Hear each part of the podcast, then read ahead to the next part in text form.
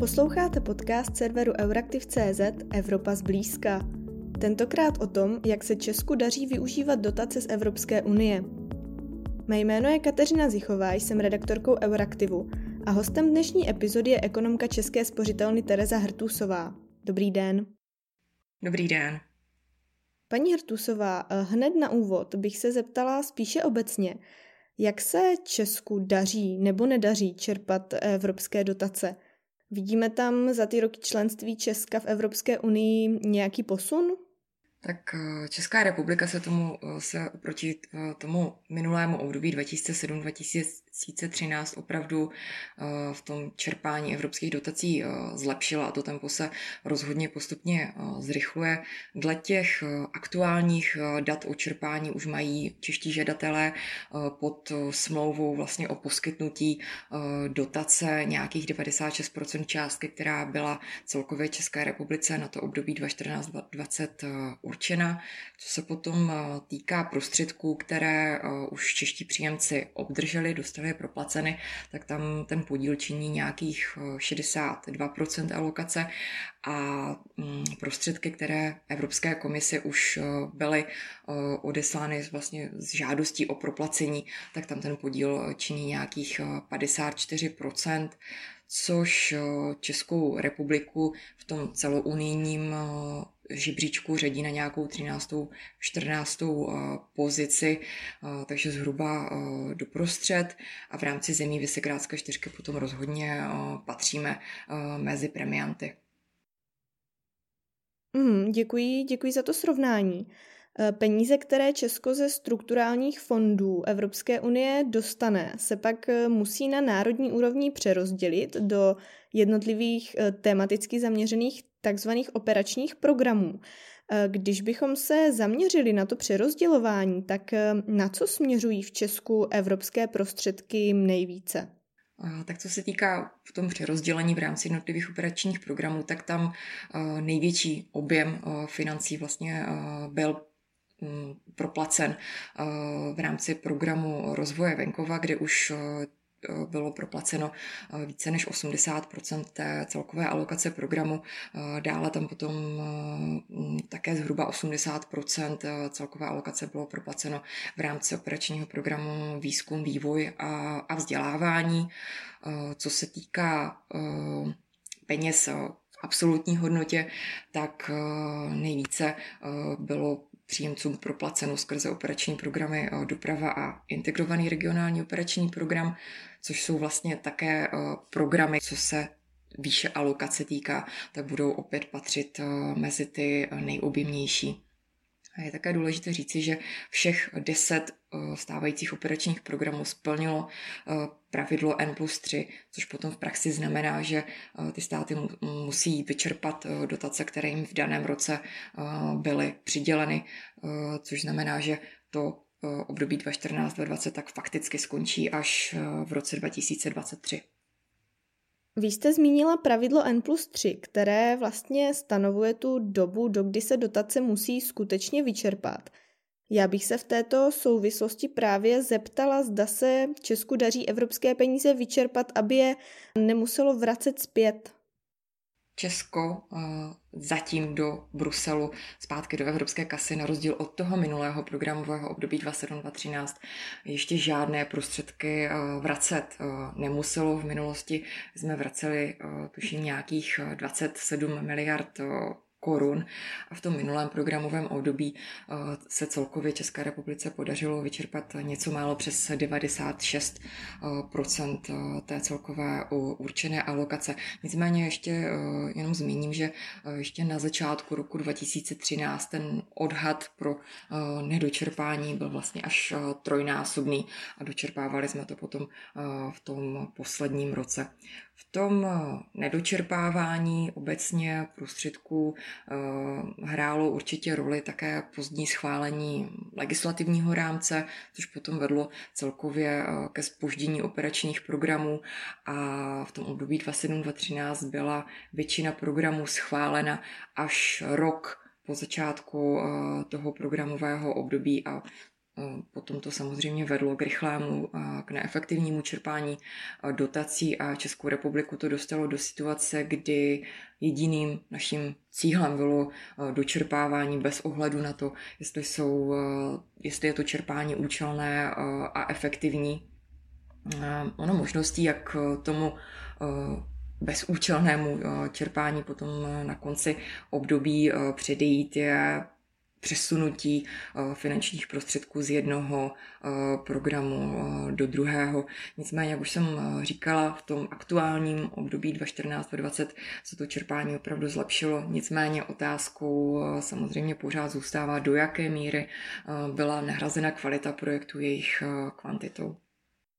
Vedle té kohezní politiky, v rámci které do Česka plynou prostředky ze strukturálních fondů Evropské unie, tak existují ještě takzvané komunitární programy, které řídí Evropská komise. Jak se Česku daří čerpat eh, tyto komunitární programy? Ono většinou, když eh, začneme hovořit o evropských fondech, tak eh, se hned každému vybaví právě evropské dotace, které k nám plynou ze strukturálních fondů, případně potom dotace, které jsou určené na zemědělskou politiku a ty přímo řízené programy, nedej bože, když někdo vysloví právě slůvko komunitární, tak ty jsou pro nás eh, opravdu méně známé. Přitom v budoucnu eh, budou mít rozhodně pro Českou republiku daleko významnější a zásadnější roli. Eh, ty přímo řízené programy jsou financovány z rozpočtu Evropské unie opravdu napřímo a jsou pod zprávou Evropské komise, případně potom nějaké výkonné agentury tím se liší od eh, právě strukturálních programů, neboť výběr projektů není, není v rukou členských eh, států. U těch přímo řízených programů ten výběr většinou probíhá tak, že mezi sebou opravdu soutěží projekty z různých eh, členských zemí o to evropské financování mezi, mezi sebou. Podporu potom získávají opravdu programy, které jsou nejkvalitnější projekty, které jsou nekvalitnější. Na rozdíl od strukturálních fondů, kde má každý členský stát právě garantovaný podíl na rozpočtu toho každého programu, případně nějakého fondu. Jak už jsem říkala, Česká republika by rozhodně do budoucna měla počítat s tím, že podíl těch přímo řízených programů na rozpočtu Evropské unie bude určitě v příštích letech výrazně narůstat. Zároveň bude postupně eh, slábnout eh, tok peněz, které eh, do České republiky budou proudit ze strukturálních fondů, protože Česká republika bohatne a na podporu pro ty chudší regiony opravdu bude postupně uh, ztrácet uh, nárok. Česká republika ty přímo řízené programy uh, dosud příliš nevyužívá, zatímco v celkovém rozpočtu Evropské unie ty přímo řízené programy tvoří zhruba 20 uh, výdajů, tak v České republice jsou to necelá 3 uh, z příjmu rozpočtu Evropské unie. A opravdu přes 70% příjmu z EU, což je vlastně nejvíce mezi zeměmi Evropské unie. Z rozpočtu EU tvoří u nás strukturální a investiční fondy, které jsou opravdu určené na podporu chutí regionu. Česká republika se tak vůči tomu evropskému rozpočtu staví jako země, která je chudá. Přitom jsme zemí, která patří mezi, mezi ty středně příjmové. Takže opravdu Česká republika z většiny přímo řízených programů čerpá méně, než by odpovídalo váze Eh, její ekonomiky. Eh, malé je zapojení, naše zapojení eh, do zejména těch finančně objemných přímo řízených programů, jako je Horizon 2020, který slouží na podporu výzkumu a vývoje, nebo také nástroj pro propojení Evropy. Lépe se tam potom daří čerpat programy, jako je Kreativní Evropa. Co je vlastně důvodem co se týká důvodů, proč eh, komunitární programy Česká eh, republika využívá, eh, využívá málo a jaké jsou vlastně odlišnosti od těch strukturálních fondů, tak ty komunitární programy jsou rozhodně náročnější na přípravu a ten proces celkové, celkové přípravy je delší. Je tam tak, také kladen rozhodně větší důraz na partnerství, je tam vyšší tlak celkově na inovativnost v celoevropském měřítku. Je u nás v České republice rozhodně také menší počet eh, poradenských společností, které s těmito projekty mají eh, reálné eh, zkušenosti. A co je také důležité zmínit, tak Česká republice schází nějaký jednotné, jednotný koordinační prvek na národní úrovni, který, který by ty přímo řízené komunitární programy zastřešoval. Ten problém s čerpáním komunitárních programů nastává právě v oblastech, které jsou aktuálně dobře eh, pokryty kohezní politikou, eh, případně nějakou formou národní podpory a žadatele u těch eh, přímo řízených programů odrazuje právě větší konkurence a také hodně méně informací, které o těch programech mají.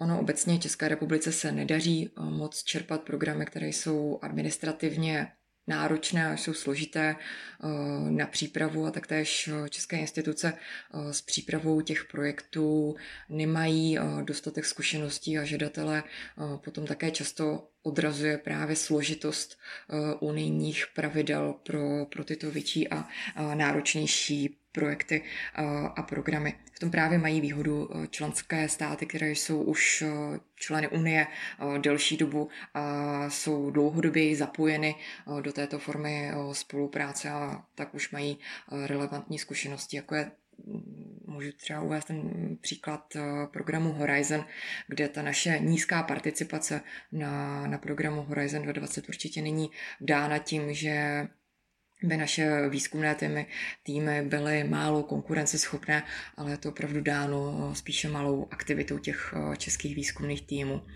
Ono, jak už jsem říkala, tak eh, za předpokladu, že to současné konvergenční tempo České republiky bude pokračovat, tak je eh, pravděpodobné, že v tom příštím víceletém finančním rámci po roce 2027 už pozice České republiky bude opravdu vyrovnaná a Česká republika spadne do kategorie čistých plátců, zatímco nyní jsme opravdu čistými příjemci.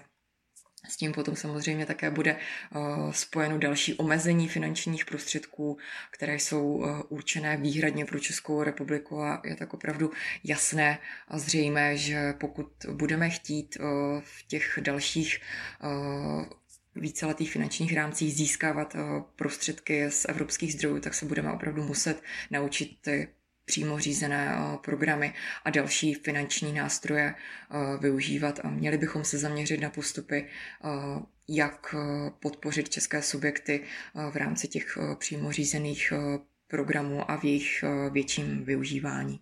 Do evropského rozpočtu zasáhla v průběhu loňského roku koronavirová pandemie a s ní spojená krize. Jak vlastně Evropská unie reagovala na tu krizi, co se týče financí? Evropská unie eh, na tu pandemii koronaviru reagovala hned eh, v několika rovinách. Eh, v oblasti podpory hospodářského oživení eh, uvedu například eh, uvolnění pravidel státní podpory, eh, kdy v březnu loňského roku Evropská komise přijala tzv. dočasný rámec, který členským státům umožnil flexibilitu ve státní podpoře a zajistil jim tak, aby zasažené podniky mohly i za opravdu podmínek stížených pandemí koronaviru fungovat. Ten Dočasný rámec byl několikrát eh, prodlužován, to poslední eh, prodloužení, a myslím, že to byla celkově pátá revize, tak ta proběhla eh, na konci ledna letošního roku a Evropská komise se rozhodla ten dočasný rámec prodloužit až do konce letošního roku. Zároveň se také rozhodla, že rozšíří eh, působnost rámce a zvýšila eh, stropy podpory a umožnila také převádění některých eh, vratných nástrojů na přímé granty až do konce příštího roku. Využilo Česko evropské prostředky třeba na ty podpůrné covidové programy? Díky tomu, že došlo k uvolnění pravidel státní podpory a Evropská komise přijala ten dočasný rámec, tak na základě tohoto v České republice je možné poskytovat eh, podpůrná opatření těm zasaženým eh, podnikům v průběhu koronavirové nákazy. Eh, na základě tohoto rámce jsou v České republice poskytovány různé programy podpory, ať už je to COVID-3, COVID nájemné či COVID kultura Nicméně napřímo z fondu Evropské unie byly financovány mm, programy jako byl COVID-1 i COVID-2, ten aktuálně dostupný COVID-3 už je potom financován ze státního rozpočtu. Dále se jednalo o program Antivirus, který slouží pro kompenzace pro zaměstnavatele na náhrady mest. No a dalším programem, na který také plynuly prostředky přímo z fondu Evropské unie, byl třeba program COVID Praha, který sloužil k vykrytí prostředků pražským podnikatelům, protože ti neměli přístup k záručnímu programu COVID-2. Česko si v příštích eh, letech přijde na dotacích ze strukturálních fondů asi na 500 miliard korun. Jak hodnotíte tu takzvanou národní alokaci, tedy ten objem peněz, které do Česka poputují? Co se týká alokace eh, pro Českou republiku, tak eh, já si myslím, že o alokaci pro Českou republiku v rámci kohezní politiky bychom mohli říct, že je možná až nespravedlivá, Nicméně ta nespravedlnost v tom rozdělení není vůči nám, ale vůči ostatním zemím Evropské unie, protože stačí, když si pro porovnání uvedeme například zemi, jako je Bulharsko, které s Českou republikou je srovnatelné co do počtu obyvatel, nicméně statisticky je o 40% bodů chudší než jsme my a ta jeho alokace na kohezi je oproti nám opravdu poloviční. Dalším eh, příkladem je například Řecko, které je oproti nám eh, chudší zase o více než 20% bodů a na tu kohezi má také přiděleno eh, méně než my. Neadekvátní je také z, dle stejných parametrů alokace například pro Chorvatsko a takhle bychom mohli postupovat v tom žebříčku výš. Jedinou zemí, která tu alokaci v rámci kohezní politiky má opravdu tak eh, štědrou eh, jako, jako my, eh, je potom Slovensko.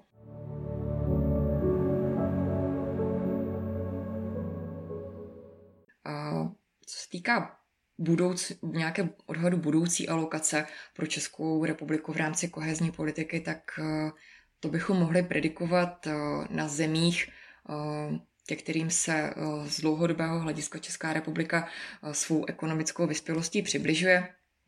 Eh, za předpokladu, že i nadále budeme bohatnout a budeme bohatnout stejným tempem, tak lze v budoucnu očekávat, a to už opravdu tou budoucností, myslím, to příští programové období po roce 2020, 2027, tak lze opravdu očekávat snížení, podstatné snížení alokace na kohezní politiku. Jak už jsem říkala, tak cílem pravdu České republiky by mělo být daleko koncepčnější uchopení a intenzivnější využívání právě komunitárních programů a dalších finančních nástrojů, které se nám nabízí a do budoucna bychom neměli tolik spoléhat pouze na prostředky, které k nám plynou právě skrze kohézní politiku.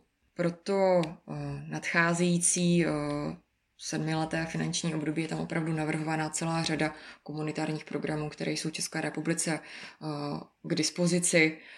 Celkově mezi těmi komunitárními programy dominuje program Horizon Europe, tam je vyčleněno více než 80 miliard eur.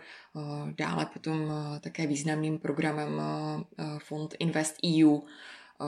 Tam ten bude disponovat částkou více než 8 miliard euro. Dalšími programy, které jsou pro Českou republiku relevantní, tak to je opravdu třeba program pro jednotný trh eh, či právě nástroj eh, pro propojení eh, Evropy.